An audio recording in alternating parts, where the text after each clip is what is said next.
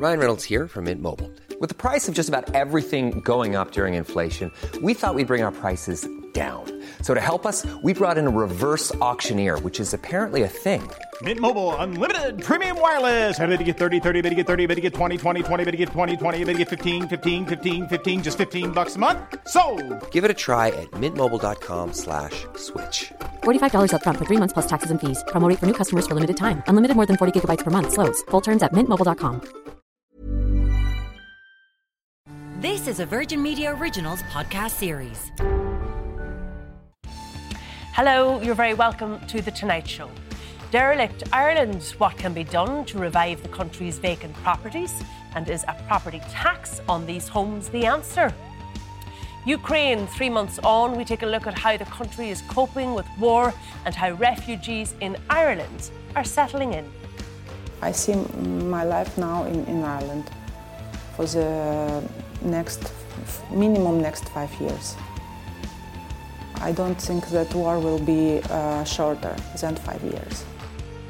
And passport chaos while thousands wait, the Department of Foreign Affairs says admin errors are to blame.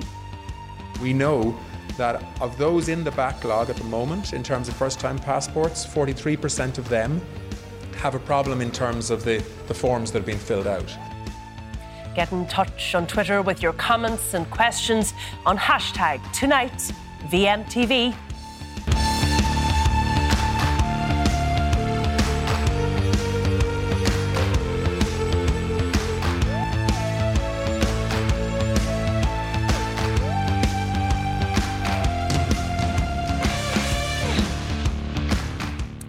we begin with some breaking news this evening from the United States.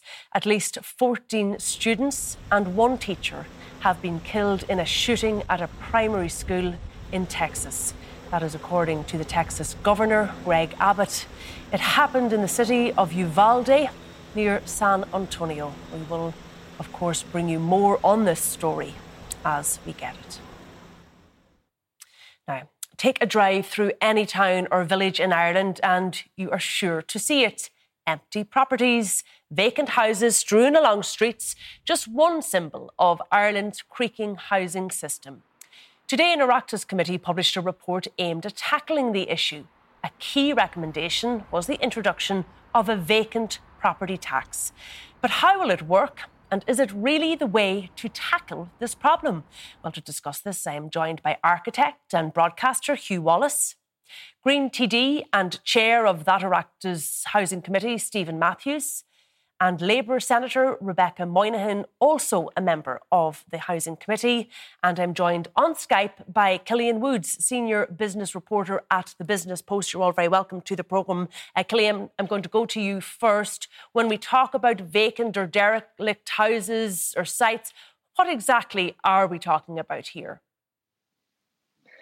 Well, that's a definition I think a lot of politicians have been wrestling with for a while. Like, what can we define as derelict, vacant, and you know, completely abandoned properties? And that's what I think what the report's good today is that we're looking to that the government or the committee is trying to set that out and what that would actually mean. So there does seem to be ranges in what is what what sort of properties are abandoned or derelict or vacant. It could be vacant and it's, and it's refurbished and ready to go. It could be derelict to a degree where the roof has fallen fallen in and it's completely unusable, and abandoned just where you know, there's no no possibility of completely redoing the house. It needs to be demolished or the property needs to be demolished and completely revamped. So I think that's what we're actually that's it's been a problem with getting an actual vacant or property uh, vacant home or property tax in because a lot of people can't agree on what exactly they're looking to solve here and what look issues they're looking to try and get with, with this tax and what sort of homes, what sort of properties they're looking to bring back into use. And also, Killian, I think they've struggled to get an idea of the numbers involved here, the scale of this issue. We've heard 137,000, I think is the number the committee put in that report, but that is disputed, isn't it? that's the problem that we have a range of uh, figures at the moment geodirectory which is a subsidiary of An Post that does like quite comprehensive research into vacant property in ireland and you know how many homes are actually vacant and how many homes how many above property they're above shops are empty. They would estimate at 90000 that's their most recent report. What we have from cso then is that they say 180,000 in the last census. I think there's a revised figure if you know if if if we're on track to reduce that, uh, uh, you know, scaling it down from the last census to the current one, it would fall in about the 137,000 property. But again, we're down to what the definition of vacant is. Are those derelict? Are they vacant, ready to go, or is it is it just the lights are turned off and someone could move in there tomorrow? That's a big problem we have with tracking this. And this one of the main recommendations of the report today for the committee was that we need to start tracking this sort of data better because we do it very in Ireland. Are we to assume that the properties that we're talking about are all privately owned? Or can we even make that assumption? Not necessarily. Yeah, not necessarily, and, and that's the problem. That, that's what came to light when when they were looking at the last vacant site levy, which is very different. That's about specifically sites that could be used to build housing on.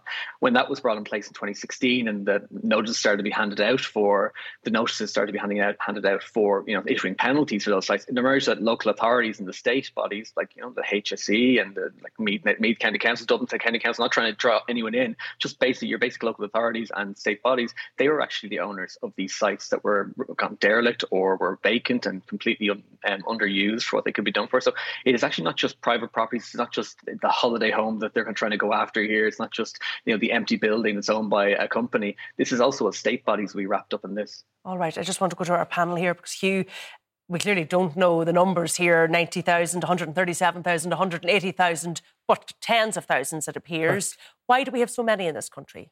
Um, well, I think there's a whole load of issues going on. So I toured yesterday, I went to Templemore, I went to Thurles, Cashel, and Clonmel. And all of these towns in their city centres and in their centres have vacant properties over shops or derelict shops. And that has to do with a whole load of economical circumstances to date. But we need to address this issue because there's a huge resource particularly when we talk about sustainability. Unfortunately, I've had a look at today's report and it doesn't go far enough. And in fact, it's not going to assist people who own buildings because of the cost of renovation. Yeah, because the condition of these properties, as we said, we're not quite sure how many of these are, are turnkey. We presume very few of them. Correct. And are a lot of them beyond saving? Would they need to be demolished and rebuilt? No, not at all. Particularly if you go, I'll take Templemore, sorry to Templemore, but I just thought it was such a treat of a town and deserves better. But so many of the properties on the first floor are vacant. But all those properties need to be rewired, replumbed, brought up to Part L in terms of energy of the building regulations, put in fire certs, you know, make them fire compliant. And by the time you've done all that, the actual funds that are available in terms of grant are wholly inadequate to do up these properties. Yeah, and yet, uh, Stephen Matthews, uh, Minister Darragh O'Brien, the Minister for Housing, confirmed yesterday, I think he was speaking to News Talk, that this vacant property tax will be introduced in the next budget. So, two problems. One of which is we have no idea the scale to start with. And second of all, it's just too expensive for a lot of people to put these properties back on the market. Yeah, let's address those two concerns then. So it's all about gathering the data. And that's one of the primary recommendations in the report. We have a whole lot of data sets out there. We have a whole lot of organisations collecting data. We have data returns from the LPT returns that are going to be due in. We've recently had a census, so we'd expect the returns back in from that. With the old census data, we have uh, um, websites such as vacanthomes.ie where members of the public can report vacant properties. We've work being done by the Heritage Council in the town centre health checks. So we've all these different data sets out there, and it's important to pull it all together. We recommend a dedicated unit within the Department of Housing, uh, Local Government and Heritage to concentrate solely on vacancy and dereliction. So we pull all that data together and we've got that good data set. If you can't measure something, you can't manage it. And that's key here whether the figures are 137,000 or 90,000, if we look at a, a, a, comparable vacant homes tax like was introduced in Vancouver in Canada, mm. it freed up about 26% of that vacant property. So even if we were to take the lowest figure of 90,000 uh, and, be very conservative on our figures on it, and we were to free up uh, 25% of that, similar to Vancouver, that's still a substantial amount of property we will bring on stream, providing homes and housing for people much needed. The costs you referred to. What happened to the 75% then that weren't made available? I don't know what happened to that. But I mean, if we could bring in 25% of them, I think that would be key. Instead of leaving them Were they idle. just taxed? The 75% is left taxed? I, I presume if you're wealthy enough to pay a tax and keep your home vacant, your home remains vacant. So well, I don't think it's about having enough money to pay the tax. The actual issue is I don't have enough money to refurbish the property, but Well, you're okay. going to tax me. So and if I I- don't think that's correct, Stephen. I think we have to have a balanced approach here. You're quite And correct, you, and we a don't reasonable- have a, a reasonable approach. But today, if you rewire a house, it's know the- twenty-five thousand. To put in plumbing is twenty-five thousand. I have to insulate the house. I have to fix the roof, put in new windows, and there's my bill of one hundred and fifty thousand, of which I have the luxury to pay the government thirteen and a half percent in VAT. But Which I think is as you- as you do with building any house, you have to put shouldn't- plumbing and there electric should be into it. no VAT. But I think Hugh's there should be no VAT for first-time buyers or for people doing construction All right. to actually develop homes. Let- The cost involved in bringing and refurbishing properties back can be prohibitive for people who want to develop those second and third stories. We have a very onerous and difficult regulatory process there. There's about three or four certificates you have to go through in fire cert, accessibility cert. Uh, we've, we've brought in planning exemptions on it as well, but you've also then got to have the to- self-certification. So it is quite expensive when you're looking at those smaller ones. Okay, so, So, let's just look at the tax for a second, okay, before we talk about how people might be able to avoid that tax, which is obviously bringing the property back onto the market. Um, Rebecca, the Labour Party has been in favour of this tax for some time. Put a figure on it. Well, what they did in Vancouver, they started at 1%, then they went up to 3%, and I think next year it's going to 5%, uh, which, as Stephen says, it brought about 25% of properties back into use. Sometimes people have properties or ha- have land that are there and lying vacant. They can't afford um, to do them up. But in that case, you should be able to put them on the market to sell them for somebody else who can do it and bring it back into use as a, as a home. There is no excuse for vacancy and dereliction in our towns and cities. And So if just you look, clear, it, it are you advocating then 1% this year, 3% next year, 5% the year after? We didn't put a specific figure on it. What I'm saying is, Why not? From, from, Is that not very from- important? From other examples um, of other countries that have done this, what they had is they had a rolling tax. So they had one percent, they had uh, five percent, or five three percent, and then they go up to five. With the vacant sites levy and with the proposed owned land tax, that's going to be the same. It's going to be um, um, going upwards as years go on. But I think it's important to say dereliction is both about homes and bringing homes back into use but it's also about our towns and cities. And what we're seeing is dereliction sucking the life out of our towns and cities. And areas like, for, example, the northwest of the country is particularly affected um, by dereliction, but it's also particularly affected by lack of rental properties that are there. And in the middle of a housing crisis, there is no excuse for, lo- for, for leaving residential properties that could be No used- excuse whatsoever. So are you saying no exemptions to this? no, of course there will be ex- exemptions, but if you can bring something back into use, it should be brought back into use. Okay, just be clear, what that's are why- those exemptions? but Because there will be people watching this evening who have a property, perhaps have an elderly relative who's in, you know, nursing care, or have a property that they're hoping to be able to renovate in a couple of years and perhaps uses their pension. the- are they yeah, are they the properties the- that should be exempted? Yeah, the report is clear in that um, for exemptions for where, for example, there's issues of probate or where there's issues of people who are in, in fair deal. This is where um, properties are left vacant for a very, very long time um, and nobody is bringing them back into Okay, use. just to be clear, that- somebody, so, somebody owns them. They could be used as a home for somebody else, but they are there and they're left vacant. And we see them around this country all over. Okay, but again, we have no idea why those properties uh, are being left vacant. And is there any sort of uh, plan within the plan that was published today to find out why people have left these houses vacant? That was one of the key Yeah. recommendations. Again, it's about the data gathering as well, to know, to, to have a score condition on buildings out there as well. We have a derelict sites register as well. We need to bring that information about vacancy as well. The condition of that, is it habitable? Does it need small amounts of work? Is it, is it absolutely derelict and, and uninhabitable? Okay, I'm but the reasonable exemptions, and I'm glad you brought that up because there has to be reasonable exemptions on this. So if it's a holiday home, I would say that's a reasonable exemption. If it's somebody in care, I would say that's a reasonable exemption. If it's your primary residence and you're working abroad for large periods of the year, that's a reasonable exemption. So I think we need to tease those out. But again, it's not, you know, if you take this figure of 137,000 and say, oh, you won't get them all, throw out that idea. That's ridiculous. I'm just we conscious, have a though, housing, Stephen, that we uh, already have a vacant site levy in this country that was and introduced in a- a 2016. complete failure. A complete failure. So full of loopholes, uh, so full of uh, opportunities to appeal it at every stage. There's 21 million euro in vacant site levies. There's only about one percent of it has been collected. Well, why hasn't so it we'll been replace. Why doesn't Why doesn't the government suggest It that we look at that Sorry, first? the vacant Well, we- sites levy also applies to sites, whereas what we're talking about is a vacant property tax. Vacant property tax, and, and it, this is to bring some homes back into use. So they're, they're two separate things. One of local authorities. Yeah, but it's the same yeah. principle. It is the same principle. You're putting a tax or a levy on something that is vacant, whatever we just define as vacant. Yeah. And I'm saying that the vacant levy has not worked. Why do you believe this works? Derelict sites levy hasn't worked. Vacant sites levy hasn't worked. It hasn't been applied properly. It hasn't been collected. 21 million in vacant site levies, 1% collected. Five and a half well, million. Fault is that then, five and a half million in derelict sites levy and 378,000 collected by the local authorities.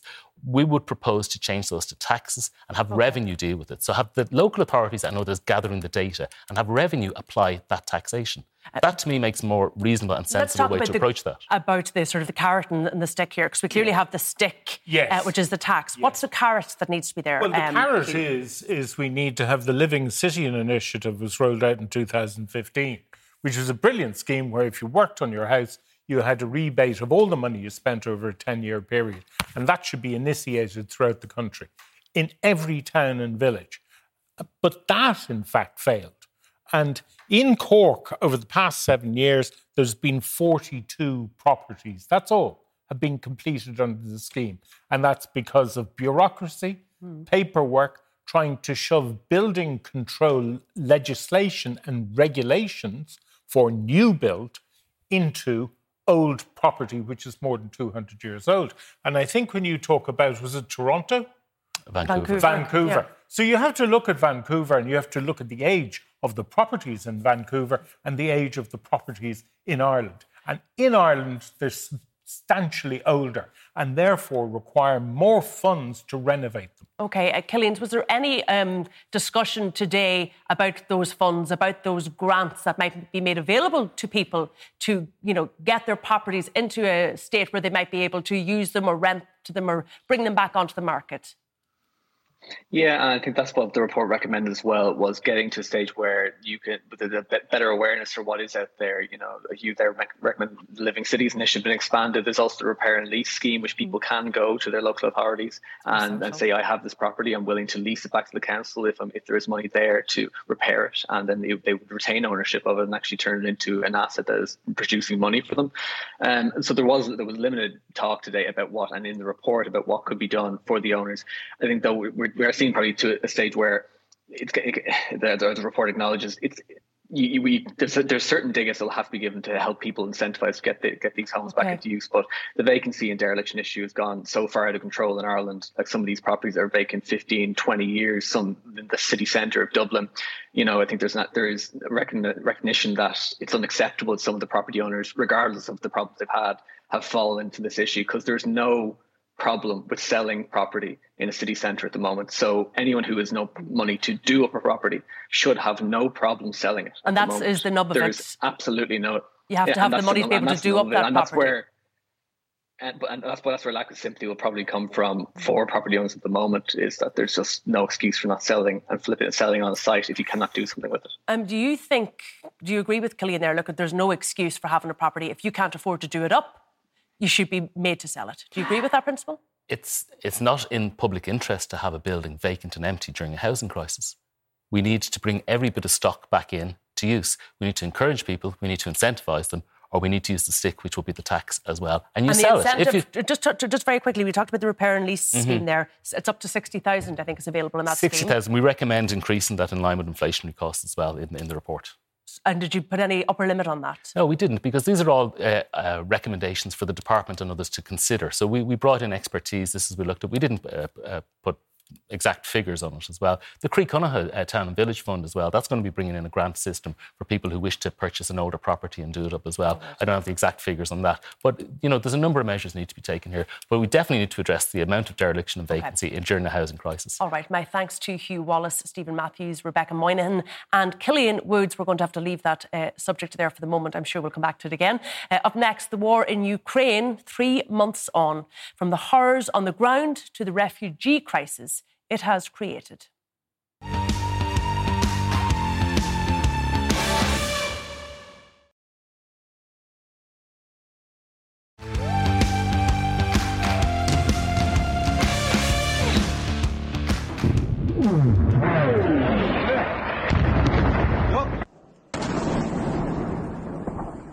This was the scene in Ukraine three months ago today when Russia first invaded and bombarded the country. That war was supposed to be quick, but things haven't turned out that way. Fierce resistance and support from around the world changed the dynamics of the war, and 90 days later, Vladimir Putin is focused on territories in the east of the country. But despite that turnaround, the invasion has, of course, taken its toll. The war caused millions to flee, with thousands ending up on our shores. Virgin Media News reporter Tanya Reut caught up with one family readjusting to life here in Ireland. A moment of true joy when Hannah and her two children see the face of their father and husband on the screen. This is my dad. Yuri is back home in Ukraine. When they call him, he is just after buying supplies of ammunition for the Ukrainian fighters in Donbass. Polina is asking her father whether it's safe where he is. Relatively safe, was his reply. The family has been living in Dublin for over two months sharing a hotel room provided by the state. They escaped Kiev soon after the first Russian missile struck in the early hours of the 24th of February. Nobody could uh, imagine that we have to relocate in such uh, circumstances. I would prefer to travel here like a tourist, not like refugee. 21 year old Polina remembers the first morning of the war very clearly. A journalist, she was up at 5 a.m. to finish an article before the deadline. After hearing loud bangs outside, she rushed to wake up her family to deliver the terrifying news. This is the most terrible words you can say to your mom at the morning like get up the like the war started. Going back to the first days of the war isn't easy for the young woman. That weekend, Polina and her boyfriend were planning a getaway trip to Poland. It wasn't meant to happen. The couple hasn't seen each other for three months, as Ivan remained in Ukraine. Hannah had been preparing for the war for months, but didn't expect an attack on the capital. We didn't know that it will start from Kiev. Even uh, I knew that war will start soon. It was a shock for me. A handful of family photos was almost everything they could bring from home. A photo album from Crimea has a special place in their hearts, bringing back warm memories. Their last trip there was in 2011, three years before the peninsula was annexed by Russia. We talked about the history of the family, which has Ukrainian, Jewish, Tatar, and Russian blood. We are mixed families. Whom are they trying to denazify? Hannah is rhetorically asking me. So far, up to 30,000 people displaced by the war in Ukraine have found peace and safety here in Ireland. Whether it's temporary or permanent, no one knows. For many, it feels like being in limbo. Their minds and hearts are back home, but they are trying to make long term plans here in Ireland. After three months of the war back home, there's little hope that it will be over anytime soon. Hannah is bracing for a long war. I see my life now in, in Ireland for the next minimum next five years. I don't think that war will be uh, shorter than five years. Starting all over at 45 could be a challenge, but Hannah is about to start a new position at an Irish bank. Now I'm um, full of hopes uh, to rebuild my uh, broken uh, career, my broken life. Broken friendships is another painful byproduct of war. Most of Serhi's Ukrainian school friends are now scattered across Europe. Getting used to the new life and new classmates in Dublin is still hard for the 15-year-old. Я смотрел фотографии, и я немного прослезился. Ну, мне очень плохо стало в этот момент, и периодически, как я вспоминаю э, какие-то фрагменты своей жизни с прошлого года, из еще чего бы то ни было и какого, какого, какого бы ни было времени. Millions of people have lost weight with personalized plans from Noom, like Evan, who can't stand salads and still lost 50 pounds.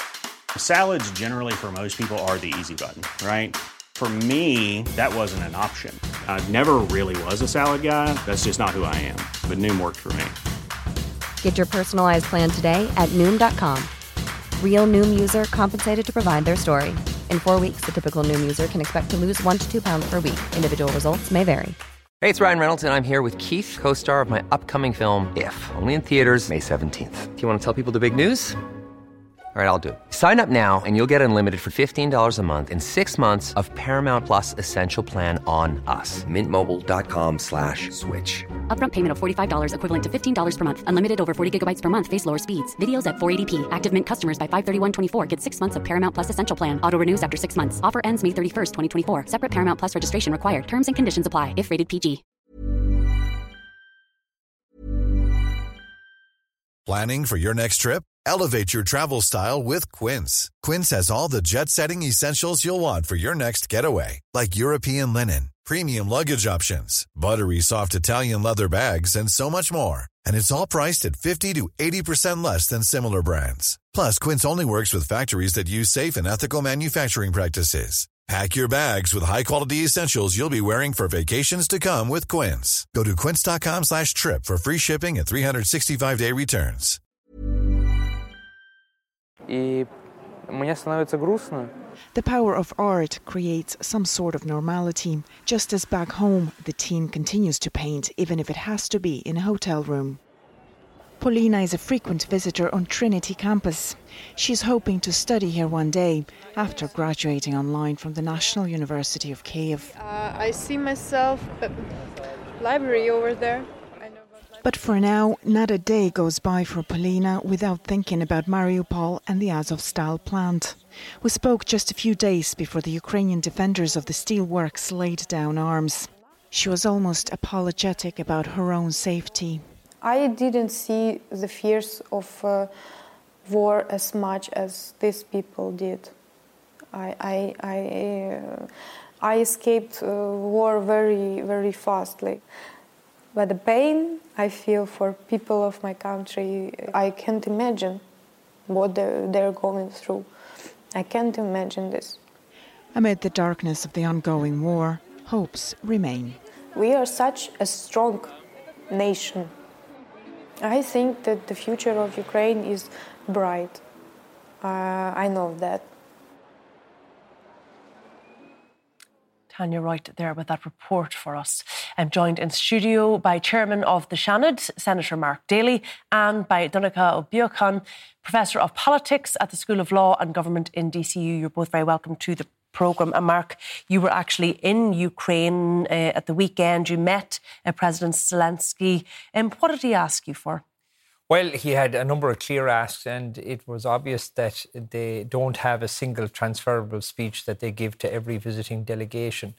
They understand each country's position clearly. They talked about the issue of Irish neutrality, respected that position, but then asked us to be advocates, myself and the Ceann Comhairle Dáil and Sean Friel, who accompanied uh, me on the trip, and asked us to be advocates for Ukraine's membership of the European Union. And this is a ripple diplomacy effect where we have pledged to go back to Ireland to write to all our counterparts across the European Union and ask them then to write to their members of their parliaments to actively seek for the governments of their respective countries to be uh, supportive of the membership of the Ukraine to uh, the European Union. As well as that, they also asked us that we would seek for each European country to adopt regions of the Ukraine into uh, to support rebuilding each part of their shattered country. But they also pointed out that over 300,000 square kilometres of Ukraine were occupied by Russian forces, and they're now finding booby traps in things like domestic appliances. So women who've opened up the dishwasher will find that there's a grenade in there and people have been killed. Uh, children's pianos have grenades attached to them when the lids are opened that they will explode. So now they have to go house by house through all of the occupied territories uh, that were under Russian control and actually have to search everything. So they've asked for us to be of assistance in that. Um, and they've also asked for us to use our influence in the United States, which they're aware of. Uh, and President Zelensky talked about his time in Ireland. So we, we discussed uh, with him the issues that we could help in for 40 minutes. And he, you know, made those clear asks, as did the Speaker of the Parliament in Kiev, as did the Prime Minister. So they, they, they put us through our paces in terms of discussing the various issues, uh, but they had very clear asks on what we could do to assist. Uh, Donncha, as we said, it is three months since the invasion started. Where are we at at this point? Well, we've we've learned a lot. Um, you know, before this war started, Russia had the reputation for being the second best army in the world. Now it's revealed that it's the second best army in Ukraine, um, you know, because it hasn't achieved what it wanted to achieve. It thought this war would be over in three days. As you say, now we're at three months. It's been counterproductive in so many ways. Um, and of course, there's been huge human loss as well. But I mean, Russia was expecting minimal losses. They've acquired, according to the Ukrainians, up to 30,000. They've lost seven generals. It was called ostensibly to prevent NATO from expanding eastwards, and now we've seen Finland and Sweden saying that they're going to join. So that very much backfired for Putin. Very much it? backfired. But the big, I think, threat now to Ukraine is is our collective indifference, um, because there's a natural tendency, and you know, three months is, is a long time for a population and a media to be you know following a thing intimately, um, and there's there's a fear, I think, that you know, for every atrocity people will be, become more apathetic, that the, that the threshold will become higher for people to be outraged. I mean, 87 people were killed in a missile strike yesterday. Um, you know, 200 people were discovered uh, in an apartment block uh, basement today. But you didn't, you don't get the same saturation coverage as you did at the beginning of the war. And I think we have to stay focused on Ukraine. Ukraine deserves this. Uh, it's not just Ukraine's future, it's, it's, it's Europe's future that's at stake. And if we can show a fraction of the, the courage, the determination, and the heroism that the Ukrainian peoples have shown, then Ukraine will prevail, as it must. Mm. Where are Russia now in terms of their attack? Where are they focused? What is their plan, do you think, going forward? Well, it's, it's a revised plan. I mean, Putin has been saying all along that everything is going according to plan, but he's never outlined what that plan is. It's obviously a downsized plan because the plan was to decapitate Ukraine within days by taking Kiev. And they also attacked Kharkiv. They've removed themselves now from around Kiev and Kharkiv, and they've, they've confined their assault to generally the Donbass region and the land corridor connecting to Crimea. But it's still an open page. It's very unpredictable. And Vladimir, as Vladimir Zelensky said yesterday at, at Davos, that uh, they're looking at a very difficult few weeks ahead uh, because the most intense fighting is taking place right now in the Donbass region. Um, and, and, therefore, it's, it's all the more important that, again, Ukraine gets the support that it needs. And that's the plea that he was making, and of course, made directly to Senator Daly.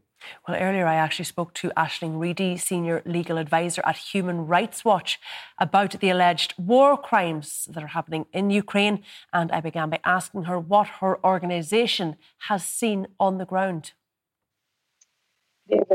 Um, I guess in the uh, the number of months that we've now been uh, in Ukraine, the the scope and scale of uh, you know potential war crimes that we have seen and documented um, has been quite horrific. So I would say in the the first uh, month or so, uh, our team on the ground, the primary things that were being documented were what I would call violations of the laws of war in terms of uh, targeting and attacks. So attacks that used weapons that shouldn't have been used in civilian areas. So Russian forces on multiple attacks used cluster munitions, cluster munitions, which cause great harm to civilians. They carried out attacks, uh, which I think people will have seen on, on the media, whereby the uh, civilians killed and the civilian buildings, such as hospitals and schools that were hit, were completely uh, unjustified in comparison to any military target that they were trying to hit. And then, as the conflict has gone on, our teams on the ground have been able to get access to locations where Russian troops uh, had occupied and have had spoken to witnesses and victims who were there um, during uh, Russian occupation.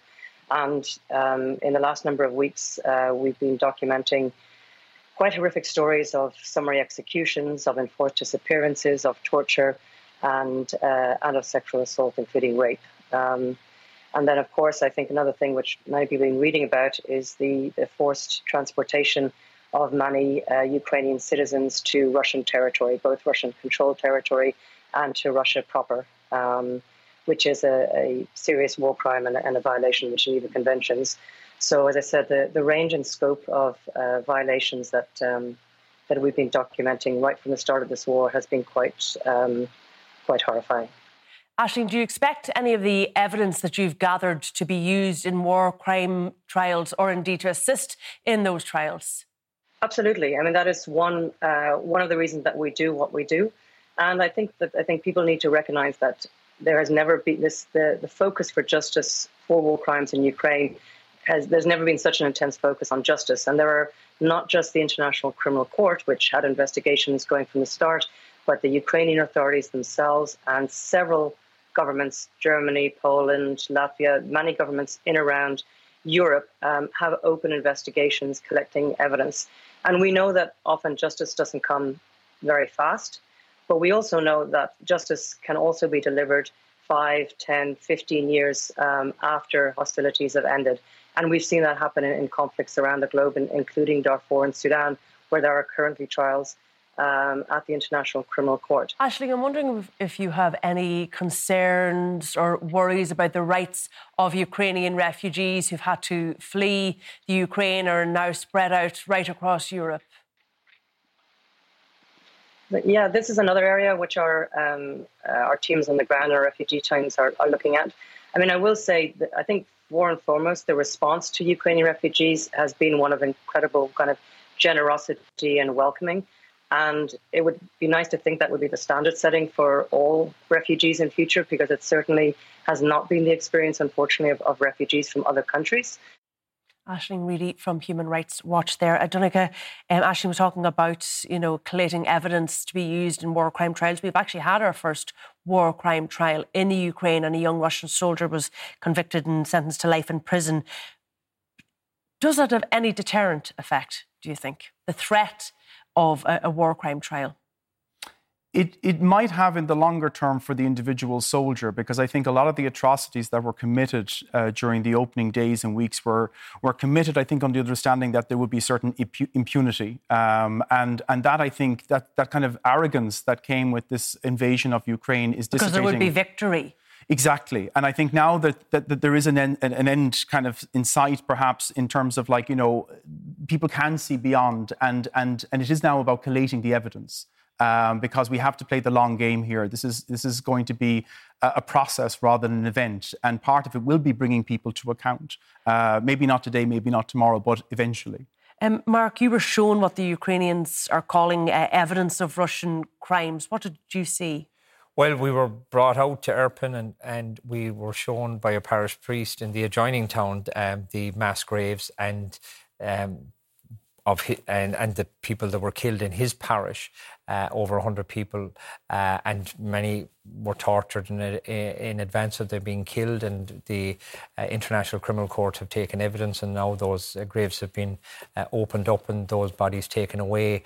Uh, we've been asked to put the photographs that were taken uh, at that time on display in Leinster House. Again, part of that issue of keeping the awareness there because this is not just a war between Ukraine and Russia. This is a war for the European Union uh, because if Russia wins here, this is not the end. This is just the beginning of a process and we have to support Ukraine in every way we can because if we don't do it now, if we don't bring in those sanctions now, which are going to hurt, in a time of growing inflation. If we don't take that pain now, then there's going to be more pain later. And it's not just going to be economic pain yeah, because. Sorry, speaking of those sanctions, sorry to cut across you, just want to bring in a Donncha. What impact are they having on normal life in Russia? On normal life, it's it's still relatively limited. Um, it's it's it's not disrupting, you know, day to day life. Uh, people have left. There have been thousands that have left, but still, there isn't a huge amount of pain being felt. I mean, people now can't go to McDonald's or Starbucks. Those kind of things are are being taken away. But that's it, it's still going to take some time. I don't think sanctions are going to be a game changer uh, in the short to medium term. It's more the long term isolation of Russia that's involved there. Alas, you know what kind of settlement emerges will be determined by by the battlefield. Um, but there are different fronts, and the economic front, of course, is one of those. All right, we're going to have to leave it there, but my thanks to Donncha and Mark for coming in to us. We're now going to go back to uh, the breaking news that we brought you at the start of the programme from the United States. At least 14 students and one teacher have been killed in a shooting at a primary school in Texas. Let's bring in news correspondent Simon Marks in Washington. Simon, what else can you tell us? Well, Kira, it's just absolutely desperate news, uh, and as bad as uh, we all feared when uh, we started getting these reports that the death toll could be uh, as high as 14. Now, Governor Greg Abbott of Texas confirming 14 primary school children and one teacher uh, were killed at the Robb Elementary School in Uvalde. Uh, that is west of the city of San Antonio in southwest Texas. There's obviously a massive investigation and police response underway. Families now being contacted with the absolutely devastating news uh, that their children will not be coming home from school after the all clear is given.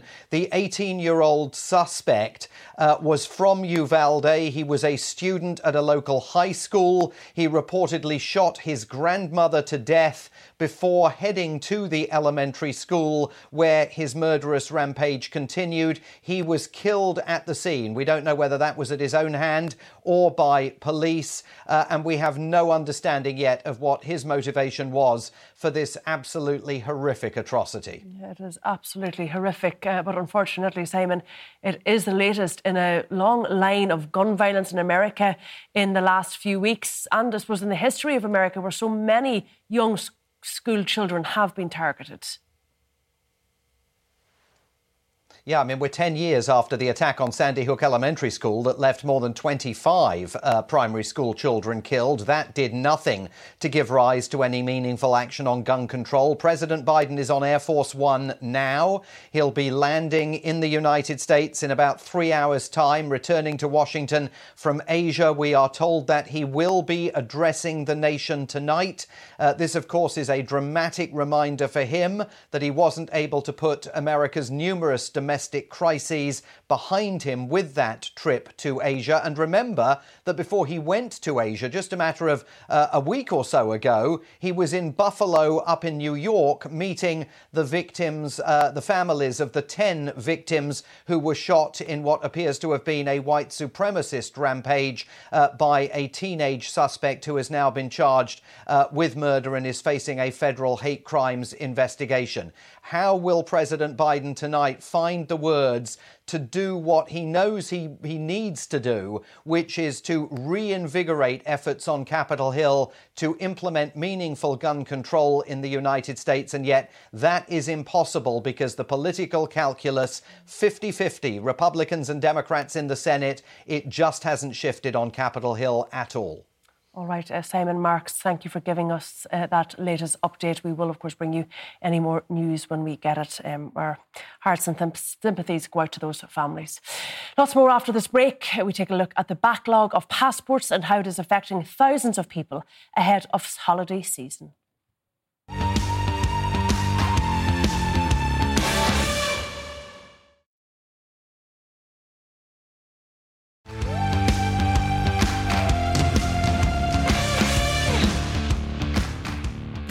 Well, summer is on its way, and with it, the chance to travel abroad, something most of us haven't been able to do the last few years. But another problem may just curtail that. Thousands of people are still waiting on passports. Virgin Media News spoke to one such family earlier.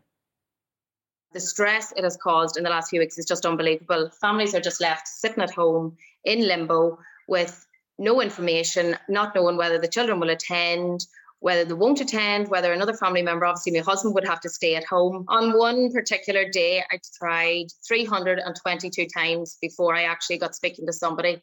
And they just said, continue to follow the tracker online. Well, Owen Corry is the editor of Air and Travel magazine, and he joins me now. Owen, the scale of the problem, outline it for us. It's um, the equivalent of two months of applications before COVID, all sitting on the in tray, the virtual in tray, waiting to be processed. About 40% of the applicants there are, according to the DFA, have incomplete documentation. That's something like 78,000 passport applications. That's the population of County Kilkenny.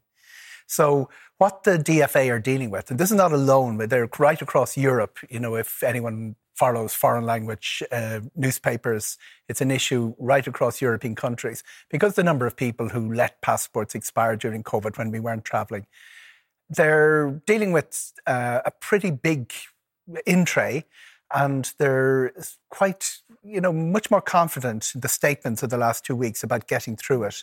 But there are two sides to this, and they bear no resemblance to each other the online renewal, which is more or less working, two weeks for an adult, three weeks for a child, and the new passport application, which not only is longer, it's six weeks, but it's also where all those problems of incomplete documentation are showing up. And just to be clear, because I've done it very recently, when you're applying for a passport for the first time for a child, you can't just do it online. It's a combination of online and by a post. Oh. So I think the, the advice today to, you know, we need to move more people online, that's actually irrelevant for people applying for a new passport? New passport online is irrelevant. And this is really important. It's a very powerful document. The Irish passport is one of the top six in the world. We get into 187 countries visa free. Now, we need, we, that's hard won. Those stripes are hard won. So we need to preserve them. We need to preserve our reputation.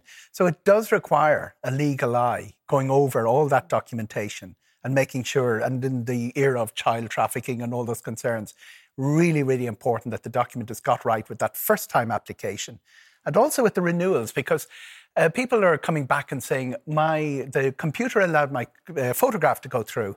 Why did it suddenly get returned, you know, at the end and put us back to the end of the queue? The, pass, the computer doesn't make the decision, the final decision in the photograph. A legal eye has to do that.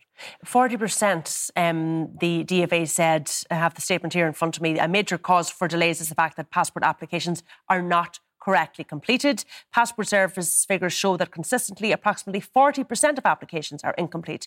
But that means 60% of them are complete and there are still delays there the, the delays on the complete aren't as long. The, the, for a first time application, the delay has come down, even in the last couple of weeks, from eight weeks to six weeks. But when you've got that level of uh, passports that are incomplete, you start asking your questions is, Are the forms too complicated? Is it that complicated that 40% of people are getting it wrong and getting the witnessing wrong and all of that? And the second, uh, re- important, easier question for the DFA to address is Is it necessary to go to wait till it turns up on the in tray before sending it back?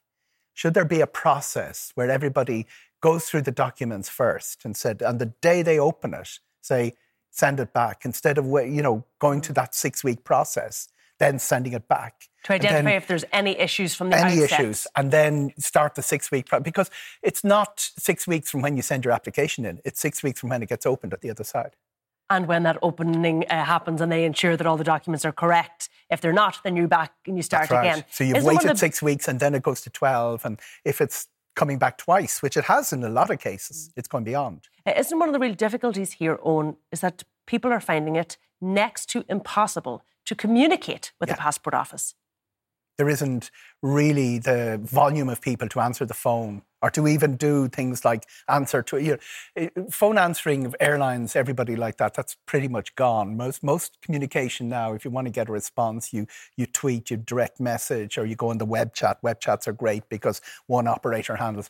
But the, all of those lines of communication to the DFA are, are broken down. Mm. And, and of course, the passport office, which some people you know will know in Dublin and used to be able to go to, that's have, still closed. Yeah, Why they, is that? They've never they've never encouraged people to come in. I mean, since the whole online thing started and was very successful uh, five or six years ago, the notion of going into the passport office was only for the emergency appointment. And a big problem with the emergency appointment is that once you're in the system, you can't get out of the system to go for the emergency. Let's say the flight's looming, it's coming, you're coming within days of it. Now, a lot of people Sorry. are getting it within days of their takeoff, so they are aware if it's in the documentation when you're flying. All right, we're going to have to leave it uh, there. Thank you to Owen. Our Always program is available pleasure, as a podcast on all major platforms, and you can also now find us on Instagram tonight, VMTV. But from all the late team here, good night and do take care.